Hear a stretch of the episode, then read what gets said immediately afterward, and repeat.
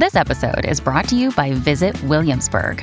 In Williamsburg, Virginia, there's never too much of a good thing. Whether you're a foodie, a golfer, a history buff, a shopaholic, an outdoor enthusiast, or a thrill seeker, you'll find what you came for here and more. So ask yourself, what is it you want? Discover Williamsburg and plan your trip at visitwilliamsburg.com. Another day is here, and you're ready for it. What to wear? Check. Breakfast, lunch, and dinner? Check. Planning for what's next and how to save for it? That's where Bank of America can help. For your financial to-dos, Bank of America has experts ready to help get you closer to your goals.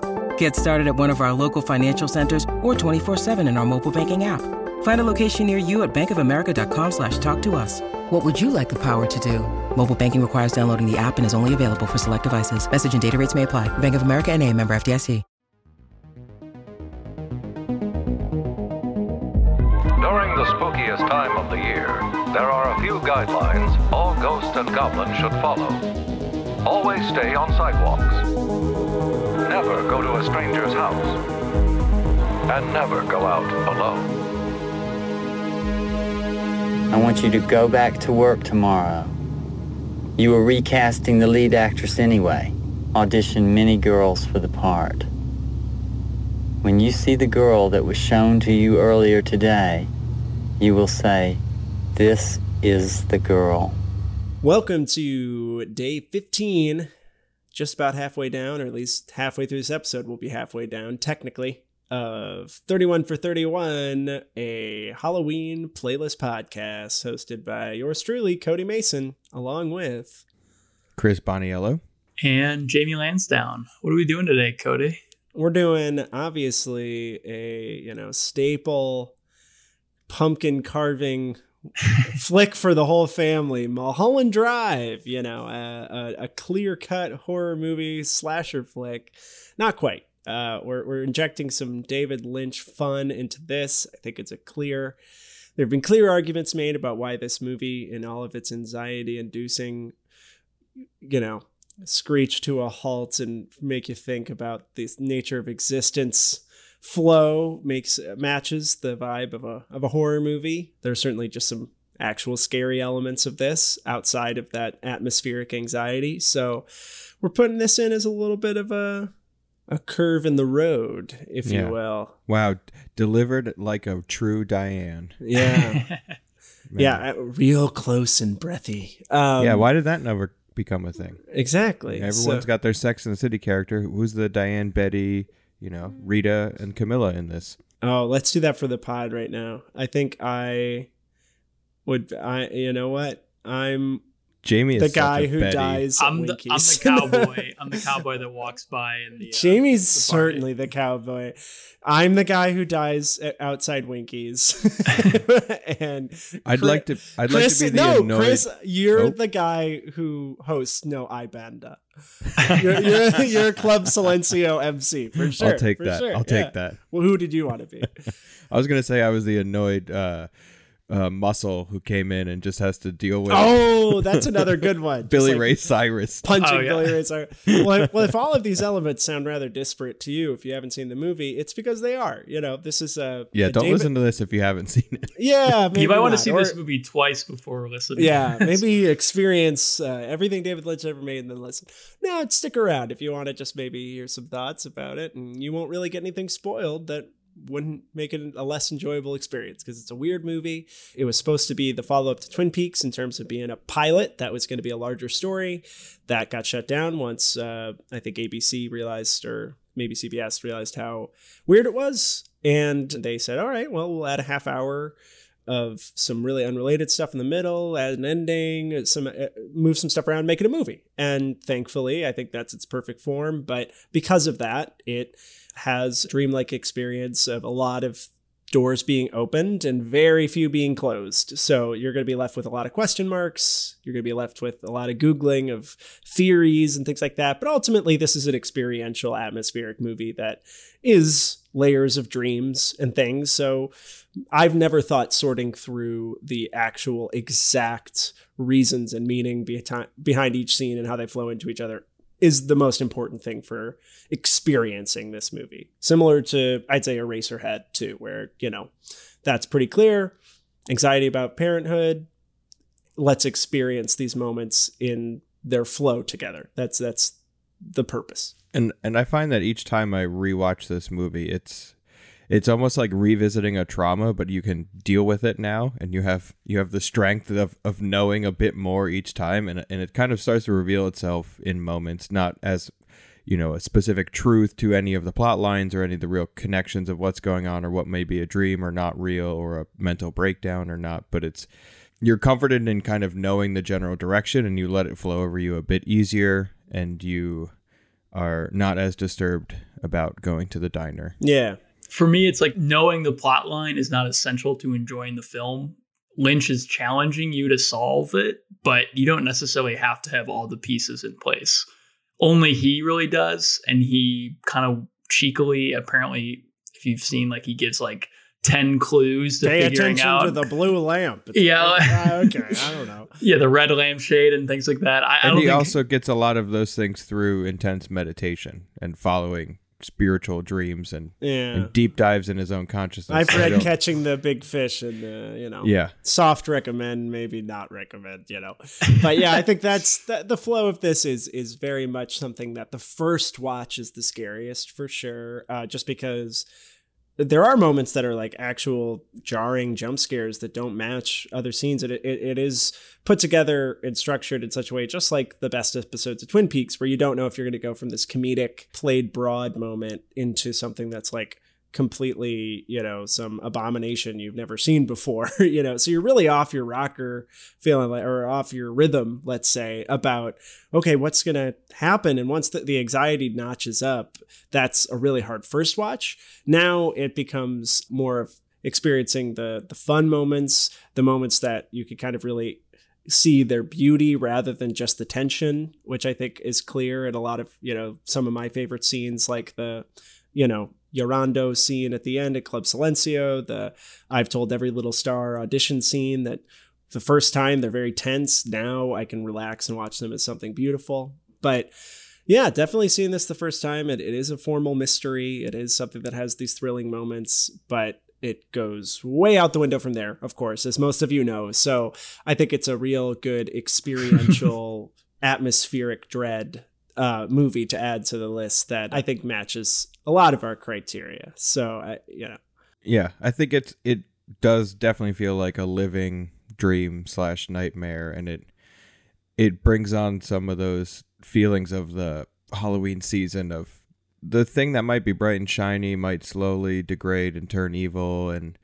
you know, there's ways of you're going to try to pretend to be other people, other things, and the end of this movie is definitely the hangover after a really good Halloween party. yes. where you're you're half in costume, half out. You're not sure who's who or what's what, and you definitely owe someone an ashtray. Right. And there's some real sense of you feel that the world is out of your control and you feel that there's a puppeteering going on and especially in the in the dream sequence that takes up the first two thirds of this movie that is an idealized version of events um, you really get this sense that plays into our halloween tropes of you know there being this other deep state of Hollywood that basically is is puppeteering lives and, and causing chaos and causing havoc and causing mischief and and being just this frightening presence. And I think that plays in well with especially where this fits in the playlist and especially with what's coming tomorrow, which will hint to uh, don't sleep on it for sure. We'll we'll uh, we'll hint to that later. I'd say the tone of it is different, but certainly following the Love Witch, there's sort of a thematic connection of just there is something lurking under the the glamour of it all. And there is like the dark undertone of what is transpiring. And you know, the Love Witch is obviously tackling sort of like misogyny and like women's place in the world. And this is sort of tackling just insidious Hollywood underbelly that you feel like it's a it's almost a cliche at this point to like do that story. But what I think is Yeah. makes this film obviously stand out is that Lynch is doing it in the most imaginative way. My interpretation that is that the film is about a woman who didn't make it in Hollywood and is struggling and like dealing with that sort of shortcoming of her dream being crushed. yeah, still being in love with Hollywood, still being in love with success and the, the people who succeed, but having a real a real happy dream that crushes into a nightmare as you realize your own failure. Exactly. So Lynch is is telling this in such a just the way the story is structured and all the surrealist imagery and you know language and all of that. Just really telling a story that almost in some ways could only be told as a film, I think, in the way that he does it. Yeah, I think we would have really had diminishing returns if halfway through season one we woke up, you know, Yeah. but uh, if that even would have been the direction. But I wanted to touch really quickly again on Love Witch because I think there's such a re- there's such a performance review here that I want to call out but that matches both Samantha Robinson and no- Naomi Watts doing a very stilted daytime Emmy performance uh, Yes. just because of what was required in The Love Witch and then in Mulholland Drive where as our character Betty who is Diane having a dream spoilers um Maybe. plays up you know well, well, Probably. well, well that's the point of view of this podcast so we're gonna come out here swinging but um you know who's who's the dreamer but uh that you know she lays it on thick as this naive almost 1930s style delivered language of just being so overdo overcooking it in, in her delivery of things and you can immediately see how much that was intentional when she wakes up and she just does a really good gritty performance that you would normally see Naomi Watts do at her best. So I think she, this is one of my all-time favorite Lynch performances. It's right up there with Kyle MacLachlan doing nine different Coopers, just Yeah. because you get to really take a walk with this actor being dialed into so many parts of how this movie is supposed to lead you to feel, and you know, snaps for for Naomi. Yeah, and this rewatching this now after watching Twin Peaks: The Return, they are so very much in conversation with each other that it's it's almost like a now a continuation of the Lynch verse that you can just Is start she jumping Janie around. E? You know, you don't know. Yeah. I- yeah. But yeah, I think that's something that I respect a lot about this movie is just being able to very clearly keep a, a standard sense of dread really well precipitated from the very beginning, you know, right when she gets off the plane and people are laughing maniacally, despite the fact that we have so many scenes that could belong in 19 different movies. You know, we've got like gritty sex scenes, jokey fight scenes, spit take espresso scenes, Yeah. haunted cowboy scenes, you know, demonic, you know, horrible haunted clubs, Yeah. you know. Billy Ray Cyrus. I mean, Billy Ray Cyrus has said without Mulholland Drive, there is no Miley Cyrus. Yeah, that's the through line. It's it's a party in the USA. Yeah, he, he said through that acting role, he then got connected somehow somewhere else into his that doctor role, whatever he played, that then led to Miley acting to then being on Disney's whatever that show was. To quote to quote the to quote the Lynch film for how this was all puppeteered, Miley was the girl. You know, that's it was all This is the girl. strung along. So I think the best way to dive into this because it's really about, in my point of view, one thing. It's just about dreams turn nightmares and what LA can do. You know, while still almost being reverential to LA, but definitely leaning more into the crushing nature of that. And you know, it plays out like a dream. And it plays out like a dream of a conspiracy that doesn't really make sense because it's a dream. And then it's a, a waking nightmare that takes a turn. And, you know, that's it would be overcooking on our end to explain the full plot. But most people I talked about this movie have a favorite moment or thing that they really like about it. And there's so many things that you could connect with because they're Lynchian in nature, whether that's full blown cosmic terror Lynchian or fun, silly times at the Twin Peaks Sheriff's Office Lynchian. But I think mine that I it would be my most rewatchable moment is I think the the way that the Camilla Rhodes audition scene plays out when Justin Theroux plays a director who's been basically his life has been ruined if he doesn't cast one girl. This is the girl is said often because this you know kind of shadowy organization is is pulling all the strings and enforcing this. And when she comes in to audition just before he locks eyes with Naomi Watts in this really poignant moments.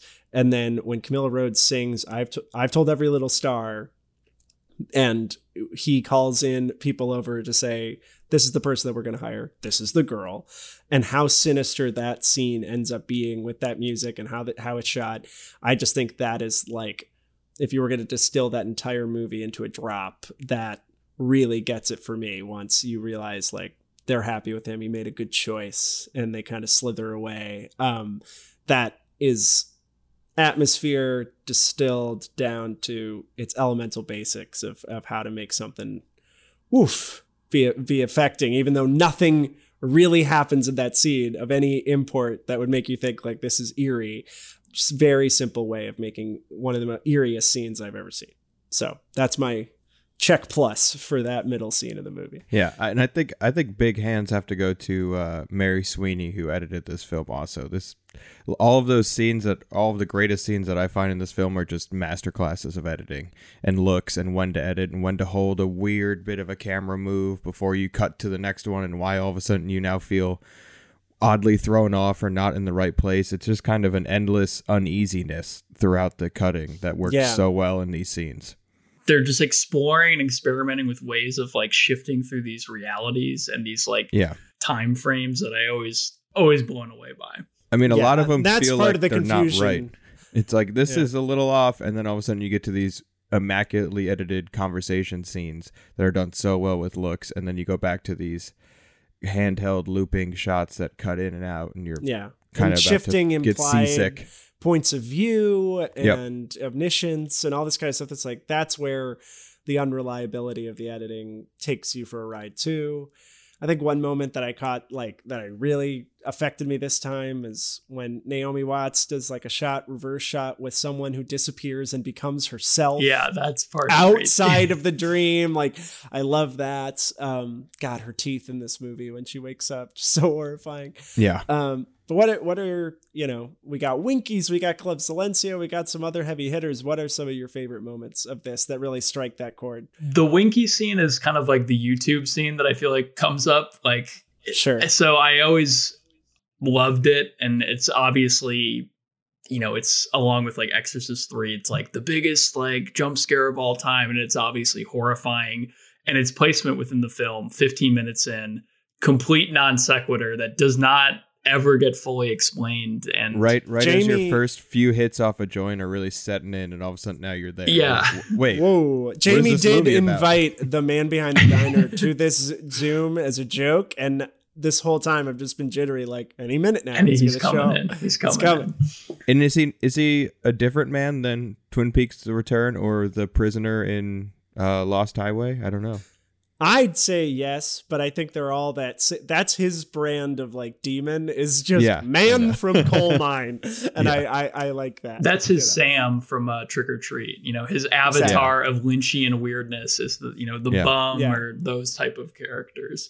I, I need an origin Gotta story like- for him. That's going to be a good one when they Yeah. when they finally get there. trash guy origins. But favorite scene, I mean, you you talked about the the audition or like you know the the singing audition, which is like a Lynchian staple of like having this almost like bubble gum like 1950s nostalgia, and then like literally pulling back from it and seeing like the the crew around it, and that's obviously a magnificent shot. And then the Winkies is just this horrifying nightmare of an experience. But I also like and this is when I like I think Lynch is like the master where he can just we're living in this surreal world, but then he can inject a scene, the one with Naomi Watts and that actor who and that weird cat like right before the scene you were just talking about. The other audition. Where it's The just the- the un- the smarmy Yeah, it's- fifty-eight year old. it's almost like her you know if we're saying this is a dream it's like her subconscious like throwing in like the actual reality of like these auditions which are really kind of yeah. like voyeuristic and people are just there watching and she kind of is going that extra mile that it's just kind of this whole ugh, exploitative feeling. I mean, she should have got an Oscar. For I mean, yeah, and it's just incredible because she, it's like she's playing so many different. even roles. Betty should have gotten an Oscar.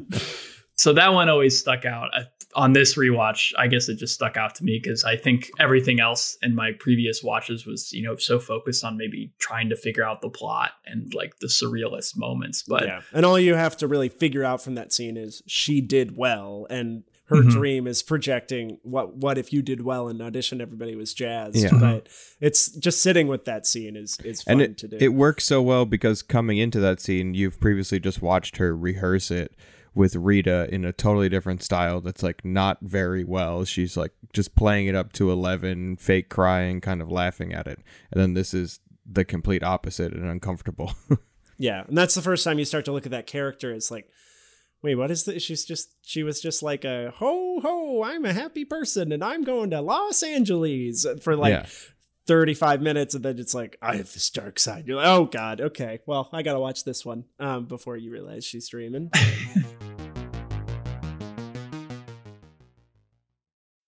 When you need mealtime inspiration, it's worth shopping Kroger, where you'll find over 30,000 mouthwatering choices that excite your inner foodie. And no matter what tasty choice you make, you'll enjoy our everyday low prices, plus extra ways to save, like digital coupons worth over $600 each week. You can also save up to $1 off per gallon at the pump with fuel points. More savings and more inspiring flavors make shopping Kroger worth it every time. Kroger, fresh for everyone. Fuel restrictions apply.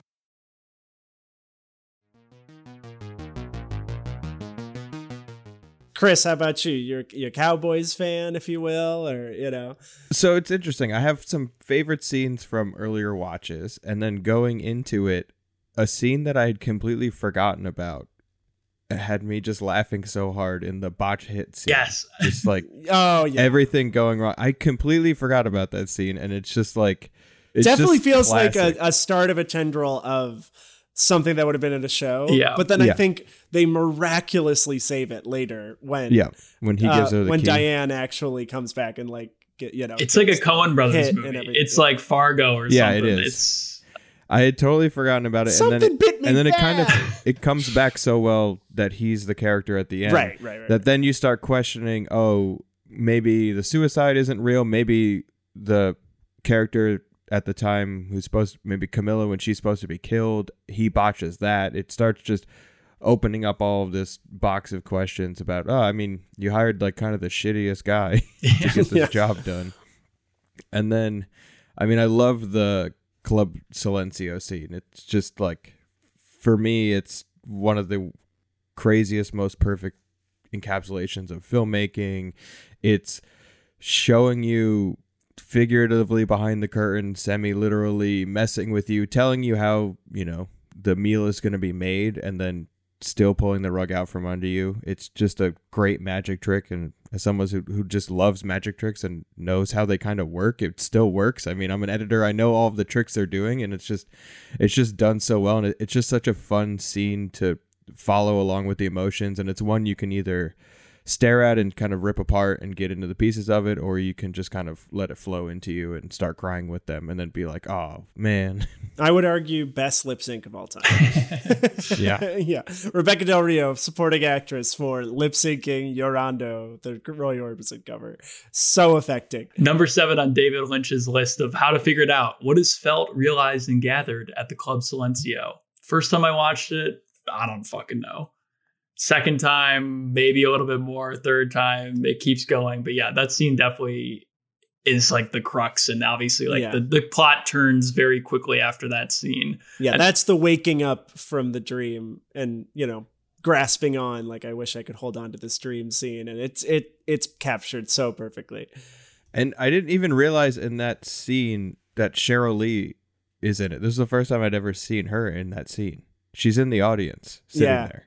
I'd never known that. Never. I guess I should have looked that up or something. But seeing it this time, I was like, "What? oh Did God!" she is this the first time she's ever been there and I'm just seeing a curse? yeah, I don't think I've ever noticed that, honestly. yeah. And I was like, "Great! Now I should I stop the movie and spend like three hours online or?" Yeah, I only noticed that because I w- was looking at her filmography a couple years back and like saw that that was listed, and I was like, "Wait, what? Did I miss an important deleted scene? You know, like what's going on?" Is Laura this was Palmer? more that I just know that scene so well. I started kind of. I went a little more analytical and was like, "Oh, maybe I'll look around. I'll see if there's any other hints on the sidelines." And then I'm like, "Oh, Laura Palmer, cool, She's always there. great, great." Now I start back. Well, up. I have a Yeah. confession to make, and I don't- it depends on whether I even want to have this public knowledge. I've never seen Twin Peaks. You're not a Twin Peaks. I'm not. so a, I that's have okay. not. So I just I, I know you guys are like insane Twin Peaks people. Chris, your avatar, your Gmail avatar has been Dale Cooper for like a, half Way a too long. decade. And I know People and think Cody, that's what I look like I now, know and I'm you- fine with that. I'm a fan. I, I'm a I just never got around to it. I just I'm sorry. I- Well, I tell I told people yesterday who I was talking to, and they said, "Oh, we're looking for a new show. We we got halfway through Twin Peaks, the first season," and I was like, "Well," and they're like, "Oh, I know there's more stuff on Showtime, so maybe we'll catch up." And I was like, well, "Let me tell you how I how I would go about doing that. I would watch the first two seasons." Maybe watch Firewalk with me then, then watch every film David Lynch has ever made, then do all of that again, and then maybe watch The Return because it's such a meal to to digest. and I, I I feel like I've been missing out on so much, and I hate that. I, it's not like I intentionally avoided it. It's just I just haven't had the time to sit down and like. it's an emotional investment. Yeah. I took I took like two years to watch all of the. Takes a long time. because I was like, I want to watch this like two episodes at a time and think about it for a significant length of time before I'm ready to just be done with this. It's also really one of those that you kind of have to want to get into it, and you it's going to take a few years. Let it go. like Emily and I watched Twin Peaks together recently. Again, she had never seen it. We watched the first season, second season, and then she was like, "I don't know if I like need more of this." And I was like, "Yeah, this is like the kind of the point. Like you're This is this is the inflection. We could go up. We could just you're you're at the stop cliff, and, and at that point, I hadn't seen the return, and then I watched the return and absolutely loved it. But it was also like I totally understand that people will not want to watch this at all. It is a perfect show to watch completely alone. Like Yeah. I, I would never want to watch that with someone else. I, I did watch the first episode with my wife, who had not seen all of Twin Peaks yet, and that's a very horrible and violent episode, uh, uncharacteristically. And it was like, oh, great, You yeah, know, and it's and it's to share with almost feels more connected to Lost Highway or something else versus you can't you watch episode one and of season one and then episode one of the return. You're like, what the fuck happens in between these? Did I? Oh man, I love Did I miss a I, I season? love Lost Highway, and I've you know I, I'm like sort of familiar with the canon and the backstory and kind of the, the obviously the Lynchian style, which kind of you know not to dwell too much on the genesis of Mulholland Drive the film, but it seems weird that they were were like, oh, this is too weird for a show. It's like, didn't they like? There's already a show that existed, right? That Twin Peaks. That, Yeah, I mean Lynch has some lines about that. Like, why weren't they? Like, what were they expecting? I'm guessing. I, I'm I watched at. an interview with him where he talked about how the ABC, I think it was ABC executive was like, put it on at like six in the morning, was drinking coffee on a bunch of phone calls, had it on a small TV on the other side of the room, was half ass watching it. And like one of his main comments was like, I don't want to see dog shit on the TV on this show. Oh, Like, Good- good feedback, good And feedback, was- yeah. Yeah. so and then two years really later, we got two years later, we got this full nightmare vision from that executive. Well, you know what? We got uh the dog shit. You know, every dollar's on screen. for I'm I'm more shit, amazed you that he got more money. But yeah, I think this is this is a dodged bullet. This is a really this is a really dodged bullet of of something that could have been a, a failed endeavor because that wasn't necessarily you know going into rabbits and inland empire like certain things start to he starts to lean into things that people criticize him for being a little self-congratulatory and you know some of his less acclaimed work during that time. And maybe if we had given him like two seasons of mulholland drive we wouldn't have the respect that we have for this really contained vision. So that we didn't ever need heather graham to show up and talk to you know all of these new folks in the end of season two like you'll see jamie. But um yeah i think this is Yeah. this is great. And you know I, I i wanted to give a shout out to a professor i had at a summer nyu class who showed this in a horror cinema class. And i had not really seen it outside of clips before then. And you know i'd seen a lot of other lynchy work but really sat with it there under that context for the first time and that's really illuminated how i thought about it and he also has really cool work about saying that this movie and the anxiety and the lack of trust in how everything operates and the world around you can fall apart.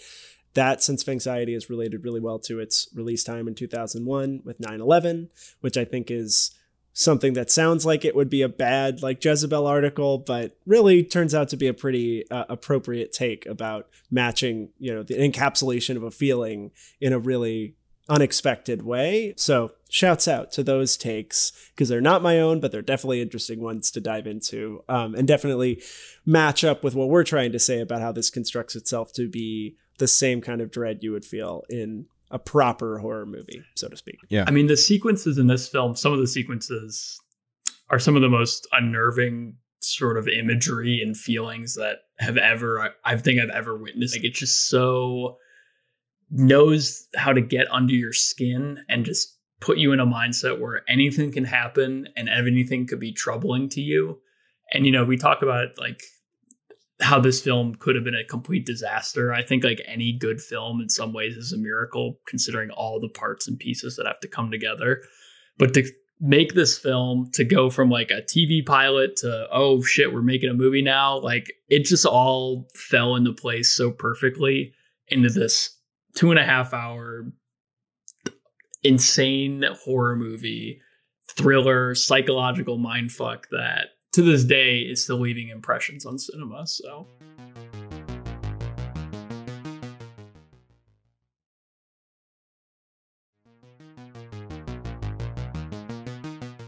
You left out that it's also just a, a rom com at the end. Yeah. Of the day, starring Billy Ray Cyrus. So yeah, I, I think this is um, something that the whole is greater than the sum of its parts, but and I wouldn't ever want anybody to just watch that Winkie scene and just be like, that's a creepy scene. Like it really exists in this holistic vision of a dream and out of a dream and everything like that. But so I, I do hesitate sometimes to be like, oh, what's your favorite scene? You know, what really gets it going? But I think I say that because it's just how does that scene continue this impossible task of having such an, a level of unease for your audience for two and a half hours while doing something that's a bare bones plot or you know at least at the beginning visuals you're used to and things like that without there being a monster attacking you know like it, Yeah. just that to describe this movie for what it shows it's so hard to then explain why certain people shouldn't watch it because just warning it's going to be really unsettling because like i can watch an actress struggle for a little bit and maybe have a mystery with a with an organization that might have a gun somewhere you know like Yeah. bare bones the the text of this reads very understandable but every scene despite being run of the mill is done with this certain notch of irregularity and mastercraft otherness that makes it just feel ugh, gets, you, Yeah. gets right under your skin like jamie said. I think that's just such an impossible task to do. And something that you know david lynch making a horror movie he wouldn't cut pe- he will he'll slash people up in a non-horror movie but he wouldn't do it in this. He'd just have people spit out espresso drinks. Yeah, and I think that going along with that, there's more scenes of in this film of like just general point of view in sunshine that are scarier than anything else I've ever seen. Just walking down a tight hallway and sun sunshine's there, and I'm like, great, something awful is gonna happen to me right now. yeah just full coverage at a dumpster or yeah, when they go to those very strange. I didn't realize like how weird the apartments are where Diane lives. Until Yeah. like this fourth time seeing the movie where I'm like, where are we? We're in this like fair, like fantasy fairy tale, like little houses hidden in the back of some series of pla- like- lodges somewhere yeah, what Like like, we're in like holes. we're in the Shire now, yeah. and what like, and then there's a dead body. all right vote now on your phones on this podcast so to speak Oh, I will It- say, oh no, go ahead. I was just gonna see if you think she's dead or not at the end, but I don't know. I would I would argue yes, but you know, what maybe we can come to a consensus. I, I don't think there is an end. Okay, It's just it's, just still- silence. People say the I think it's a still- Mobius loop. It just keeps it just Yeah. goes back. It's just silence. Yeah, it. I I would all Jamie. You may be joking, but I think that's a take that I I have half agreed with in the past too. I mean, I could say anything and it could be like, you know, sure part yeah. of it. Yeah. Um I do Someone could defend it. yeah. Who is it? Roger Roger Ebert has like a really good line about it in one of his reviews. Uh, what did or in his review? I'm trying to remember what he said. It kind of encapsulates it all. Oh, here he just goes. There is no explanation. there might not even be a mystery. yeah, it's just I just, I mean, that it makes me laugh, but I just, I, I don't agree. I do think there is an explanation. There is, like, you know, maybe some of the more, there is probably some symbolism that is very abstract in a sense, but I do think that the core, at Yeah, its core, if you're it's- researching it a bit. yeah, there there is a narrative, and I think that's also part of the reason I think the film works as well as it does. Is that you know it's one thing to just be fucking weird, and I as we said, like Lynch was being accused of, all right, he's just he's going full Lynch right now, and he's going off the rails, and he's just making weird shit. But you know, this film, he's using that, he's sort of weaponizing his weirdness in a way to tell a very you know powerful story in only the way that he could. Yeah, Yeah. and they always play earnest. Like that's the thing too. Is like there's stuff that you would feel like there's an ironic distance about here because of how it's presented, but the story itself is like very touching, and that's why like the Club Silencio scene when those two characters, even as dream fragments, are dealing with the realizations they're coming to. Even when those realizations aren't always entirely clear, like it just reads so pure, and you know that's something that I think David Lynch doesn't get enough credit for often. It's just like the purity of his characters and the empathy that they can can generate and why people like Dale Cooper so much, for example, is just because he is this, as he would say in most of his things, like he's got a heart of gold, you know? So, and how that really compels you to still care for characters who exist in like narrative chaos, you know? Yeah, So it makes that's- us the tough. detectives of of something we can't solve. And uh, and and speaking of detectives, I am always surprised every time I see the opening credits, and right away I see Robert Forster. Yeah, Robert Forster's in there.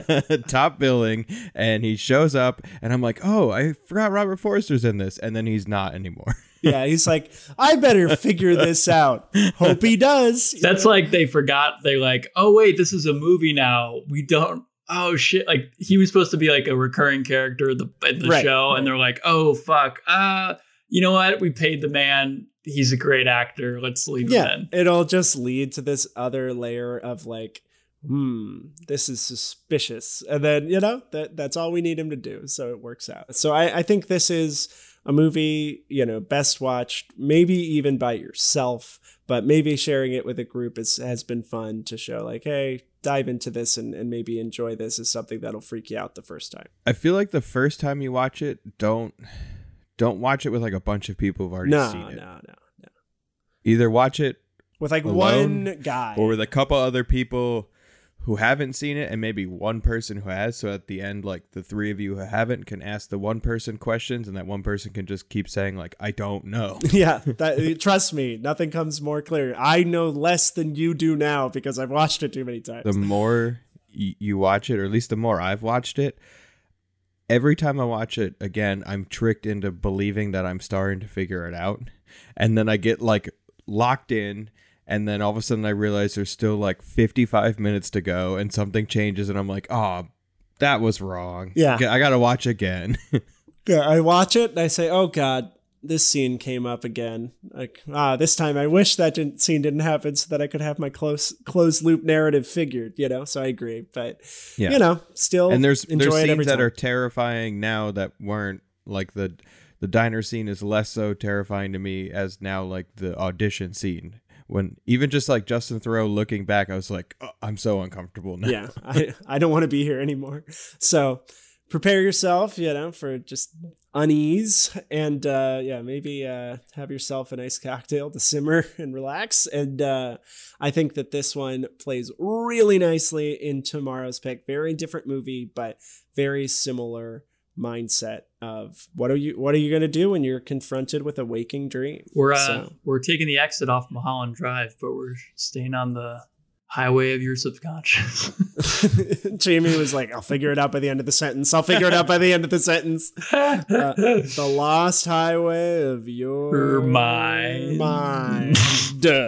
Period. We'll see you on 111 Lost Highway of Your Mind Avenue tomorrow for our episode 16. Thank you for making it halfway through with us, and we're looking forward to another half of the month for Halloween. So if you don't have your costume ready, this is your reminder. You'll Yeah. only be getting one. Lady with the blue wig who says Silencio. That's my rec. Just a wreck, just a wreck, just a wreck. Well, thanks for uh, for listening, and we'll be tuning in tomorrow with a good one. So we'll be talking to you then. Bye, guys. Peace. Bye. Sweet dreams.